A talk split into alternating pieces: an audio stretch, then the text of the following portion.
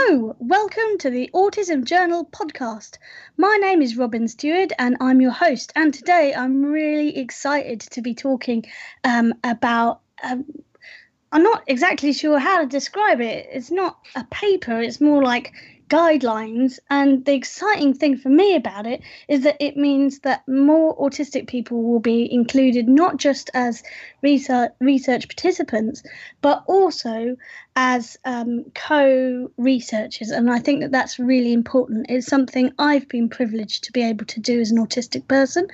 There are many more autistic people around the world who can make very positive and really important um, contributions to research. And so, with me, um, I have um, two guests. And can I ask you uh, to introduce yourselves? Maybe Dora, you could go first. So, I'm, I'm Dora Raymaker, and I'm a uh, researcher at Portland State University in uh, the the Regional Research Institute for Human Services. I am a system scientist and I am also an autistic person. So I got into this work as a community, a, as a as a self advocate and an activist from the autistic community. And over time, I have gotten my PhD and gone over to the dark side and become a uh, an academic researcher as well. So I've been on lots of different sides of the research inclusion equation. Um, and I co-founded AASPIRE with Christina. Brilliant. And Christina, could you introduce yourself? Yeah, so I'm Christina Nicolaidis, and I'm the other co director and co founder of AASPIRE, along with Dora. Um, I am a professor at Portland State University, and I'm also an internal medicine physician in practice at Oregon Health and Science University. Um, and I've been doing community based participatory research throughout most of my career, but it's been particularly exciting to work with Dora and the autistic community over the past 12 or 13 years since we started AASPIRE. Great, thank you. Um, so, uh, I, I, to me, this seems almost like two things in one. Um, so, um, officially, this is called AASPIRE Practice Based Guidelines for the Inclusion of Autistic Adults in Research and Co researchers and Study Participants. Um, but it also includes you looking at three studies and quite extensively as well. Um, there's something like 21 funding applications, which anyone that's written a funding application will know that they're often very long, um, and uh, a lot of meetings, uh, like the minutes of meetings, I guess. Um, and so it's really very detailed uh, of three studies um, between 2006 and 2018.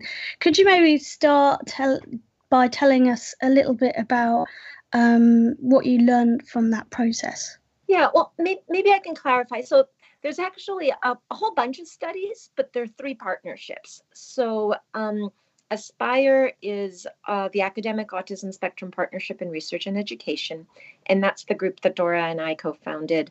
Uh, and that we've done quite a number of studies over over the years. And then we had two other partnerships that were um, more short-term partnerships for for single projects. So we've been working with these with these groups for a long time now, and this was a really nice opportunity for us to stand back and really think about um, how things, what we've learned, and how things have changed over over time. Um, so we did this institutional ethnography which was really, as you said, looking through you know minutes of over 100 meetings, etc. Um, and one it was just actually really fun to see like wow you know this is such an amazing group and we just have such incredible incredible partners both um, autistic and non-autistic who've um, worked together really really well. So that part of it was just how how lovely it is to have autistic people as part of the team um, and what a huge difference that makes to the to the work we do. I think as, as we look back at it as a whole, I think the projects would have been unrecognizable if we hadn't been using a participatory approach all along. Um, in terms of of actually choosing the right, you know, choosing topics that matter to people, you know, having processes that work, having instruments that make sense, um, having findings that are useful to, uh, to the community um, it was really nice to actually look at, at it all at once and see what a huge impact the um, autistic uh, members of the team had on every stage of the work. When you're in the middle of the day to day work, you're trying to get the day to day work done. And I was able to, when we did this process, really look back and reflect on how how much people had given in our research teams and how none of this would have been possible without their generosity and intellect and just um, I, i'm very proud of my team after writing this paper. One thing um, that uh, christina you just touched on that i would like to ask you both about because i think it's a really important issue and i don't think it's talked about enough in papers is uh, around i suppose you'd say validity of um, research instruments for autistic people. So, uh, an, an, instrument may have been proven effective uh, for measuring something in non autistic people, but if a standardized measure hasn't also been tested on autistic people, then that's not fair. So I wondered if maybe um, you could, you know, sort of expand on that because I think I would love to, because this is where I get really, really geeky. But yes, I'm really glad that there's more research on autism in adulthood, and that's fantastic. But one of the things we're seeing is that um, researchers will often use instruments that have been developed and tested on other populations with autistic adults. And I'm very concerned that that really causes problems with the validity of findings. Um, one of the things we've done with AASPIRE is that whenever we're interested in using an instrument, we review that with our community partners. And invariably, what we hear is that there's really big problems with instruments the way they are, uh, with people often saying that if I were to if I were to have to use this instrument, either I'd get so frustrated or angry or or or confused that I would just stop doing the survey, or more often that I just wouldn't feel confident that the answers I'm, I'm giving are actually the right answers. Um, so, and we generally find there's a lot of kind of common problems that that show up with sometimes with what we call language pragmatics. Basically, you know how, how questions are written, they're not specific enough. They're um, they they can be uh, using weird phrases. They could be using uh, figures of speech and things that make it very difficult for autistic adults to answer them um, in a way that actually reflects what they're trying to say or what the researchers are trying to find out. So, um, one of the things we've spent a lot of time on is to adapt instruments to make them more accessible to autistic adults. And that's where our, our community partners play such a huge role because without them, we'd never really know how to make it how to make it work. Um, and we, we have lots of conversations back and forth trying to make sure that we can make the instruments be accessible while not changing their original intent. And of course, then we have to retest them because, understandably, uh, you can't rely on the on the old psychometrics. But nobody could rely on the old psychometrics because they weren't done in autistic adults anyway. so it's not like you know, it's not like like I mean, you're going in the right direction, not the wrong direction by by trying to um, adapt it and then retest it. Great. And I should say that um, for anyone listening that's wondering if we're talking about trumpets or pianos or guitars when we say instruments, um, oh. instruments is, the, is, the, name that's used uh, for um, tools, not like spanners and things, but like ways of finding out information from people during research studies. So, like um, a set of questions might be called an interview schedule, and that would be an example of an instrument. Something that um, people listening to this podcast might be thinking is like, if they've not included people in a partnership, like as as co-researchers rather than just because you talk in the paper about you know getting a bunch of diverse autistic people's views might be fine for getting research participants, but that isn't really co-production. Um, and I can imagine that researchers might feel like if they've never done this before, like, well, how do I even start? So, what kind of advice would you give to them to find ways of co-producing with people? You know, aut- autistic people who already have organizations who are are doing something you know it's like you know we we went and looked at autistic self advocacy network at the start um, So if this wasn't the world of autism, if this was community based participatory research with a different community, you would go and you would find community based organizations and, uh, you know, the the women's center in your area to work with or the lgbtq center to work with or you know you would find those types of groups. So one entry point is to just look for um, autistic run organizations who might be interested in partnering with you or who could give you uh, the names of some other people who might be interested in partnering with you. So, th- and that's that's you know just by looking up available information online about where these self advocacy organizations might be. Um, so it might be self advocacy organizations, it might be service organizations, um, but then also we're we're all over the internet. You know, you if you look for us, you'll find us. We've been we took over the internet decades ago. So there's you know a lot of autistic blogs. Uh, you could even contact me and christina. We might be able to to give some names or some ideas. Um, that that's where i i would start from is is just looking for community connections that are already out there saying hello we're we're doing work in community. So if i can if i can add one thing um, and I, I totally agree that starting with community organizations is a really good idea.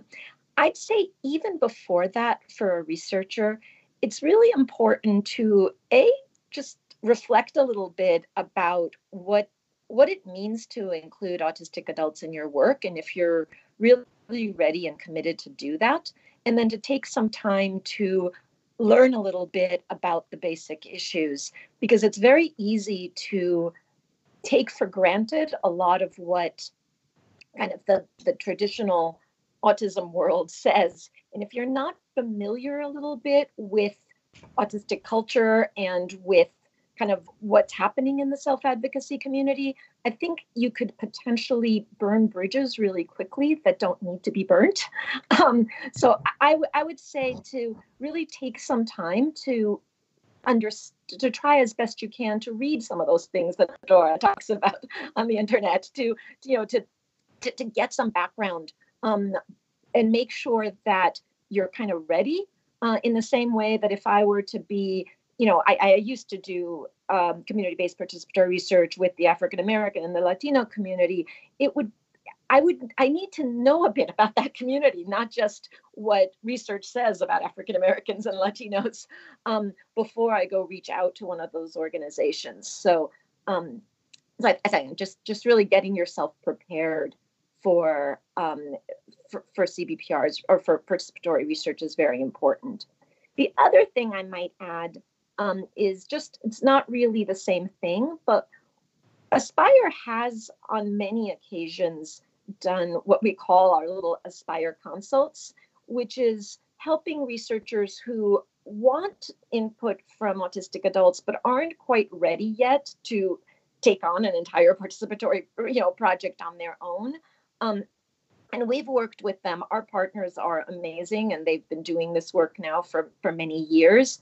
Um, and sometimes our partners can help other researchers at least get a foot in the door and, and, and figure out like you know how to word some questions or how to think about things or or how, how they might want to do their study and that's been i think helpful for some researchers as a first step and um, we're you know we're always happy to to to to talk to folks and to help them get started. One thing that you mentioned within um, your paper is about uh, giving clear uh, sort of definitions of responsibilities for job roles. And I wondered if you had any advice for people that if they're at the very start of their journey on doing um, a research project, they might not know exactly what the research project is going to be like. Um, and obviously, it's important to have people involved right from the beginning. So, do you have any advice about how you might um, how you might come up with the specific roles and responsibilities? Yeah, I think when we're talking about roles and responsibilities, um, what we're really talking about is what does it mean to be a community partner more so than the roles on a particular project. Because in a best case scenario, you're you're actually jointly coming up with what the project is. So I, I, would hate for you to have completely defined your project and then start looking for community partners because that kind of defeats the purpose. Um, so what we're talking about more is um, things around like what you're expect, you know, that your expectations around meetings and how we might communicate and and what and what types of things you would be expected to do what types of things you would not be expected to do i think sometimes um, some community partners not all um, get very daunted by oh my gosh i'd be having to do all this like quote science and i'm not a scientist and, and it's like no you're a part of the team is a really important part of the team but nobody's going to make you go analyze statistics unless you know do statistical analyses unless th- that's really what you want to do. Mostly what we're what we really get from our community partners is making sure that the we're choosing a topic that that matters to the community that we're you know using eh, we're asking questions that make sense to people that we're interpreting things in a way that's useful it's those types of things we're happy we have actually formal um, little descriptions of partners' roles and responsibilities, and we're more than happy to share those with folks. Um, they tend to be fairly similar from project to project, so it wouldn't be hard to adapt them to one's situation because the, the topic of the research study is less of the issue and it's more of an issue about how do we actually work together? How do we make sure that we you know can make joint decisions? How can we um, make sure that people are up on you know are understanding enough about what's going on so that they can make good informed decisions and so on and then something else i think is really um, vital in your paper is um, you write about actively encouraging um, capacity building within com- uh, within the community and i wondered if you could um, talk about that a bit I'm a I'm a case study. I I can talk about that a little bit. So yes, when I when when Christina and I first met and we first began this, um, I was I was a graduate student studying robot brains. Um, that was kind of where I wanted to go, but I was also sort of a mess. I had um, I had my my there were some changes at my job, and I had lost the job, and I had gotten um, I, I was in having a pretty bad bout of autistic burnout and I wasn't really able to use speech and I was involved with vocational rehabilitation and I didn't was like unhireable and it was all a big mess. And uh, I started working with AASPIRE as you know from the self advocate side of things but I also learned a lot about social science research just from being from doing it right we were you know we started with our, our healthcare study and i started learning about what that type of science was like and uh, because we got some research funding for it christina was able to pay me to manage the project and do some of the research assistant tasks on it. So I started to get an income at that point that I didn't have before. And it sort of over time kind of built into learning more and then because I had a job with the project that paid and I had access to data and I was learning this stuff, I was able to continue on and get my PhD through all of that process. So, um, I, not everybody is going to have the same story, but it's a good example of how being inside of that context can provide skills and resources to do more. Uh, in some more traditional community based participatory research type settings, what you might be capacitating is a community based organization, giving them money and the ability to do more programs than they were able to do before, um, providing tools that are needed um, to to to reach more people or to provide better services. So there's there's a lot of ways that that capacitation could look. It could look on an individual level like what happened with me. It could be on, that broader level of giving tools and money and resources to organizations so that they can serve more people and do more inside of their communities. It's been absolutely wonderful um, seeing Dora cross over to the dark side and um, helping Dora cross over to the dark side. um, but at the end, and we it's sort of there's there's a dual purpose here. It's again it's really important. I think it's a basic principle of, of community-based participatory research that you help communities you know get better skills and and and resources et cetera and that's something that i very much believe in it can be like dora's example it can also be for people who have no interest in academia so we had a, a community partner that um, wasn't ever going to be in academia, had no interest in academia, but um, by by working with us, picked up important skills that she was then able to use to obtain employment in others in a, in a more advocacy setting. Um, so it can be that way, and then it doesn't mean I, get the, I think the important caveat in all this is that while it's so so important to help autistic um, individuals who wish to get enter academia, enter academia, it's also really important for us to keep working with autistic people who have no interest or don't have the resources or abilities or skills or desire to enter academia um, because at the same as i say we, we talk about dora crossing over to the dark side dora as an insider researcher brings incredible strengths that those of us who are not on the spectrum can't possibly bring. On the other hand, she also loses in some way some of the the perspective of folks who don't aren't already within academia who don't kind of already speak this language who don't who can't necessarily say you know so i'm not i'm not making that clear so again it's real important that we both really increase the the, autistic adults abilities to do academics and that we don't use that as an excuse not to partner with autistic folks who are outside of academia and who bring really diverse perspectives and who have who are kind of in, in all sorts of different parts of the very heterogeneous autism spectrum. I'm not sure if that made sense.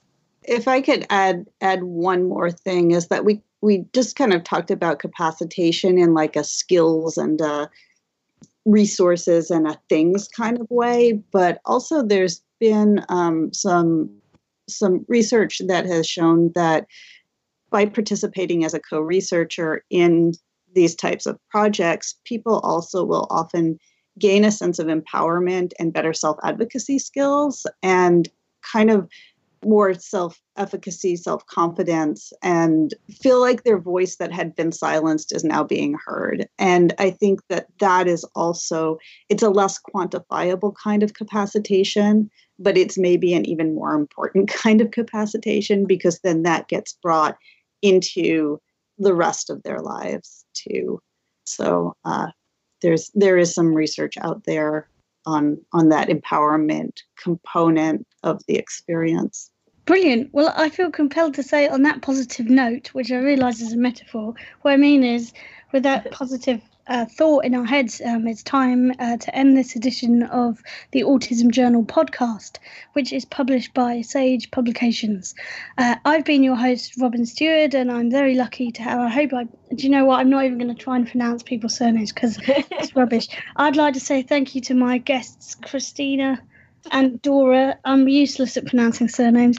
Um, and you can check them out. Your website, I think, is because I know that AASPIRE has a website because I've looked at it. Yes, so we're we're www.aspire with two A's dot org. So that's A as an apple, A as an apple, S as in Sam, P as in Peter, I R E. Brilliant. Thank you very much. Bye bye.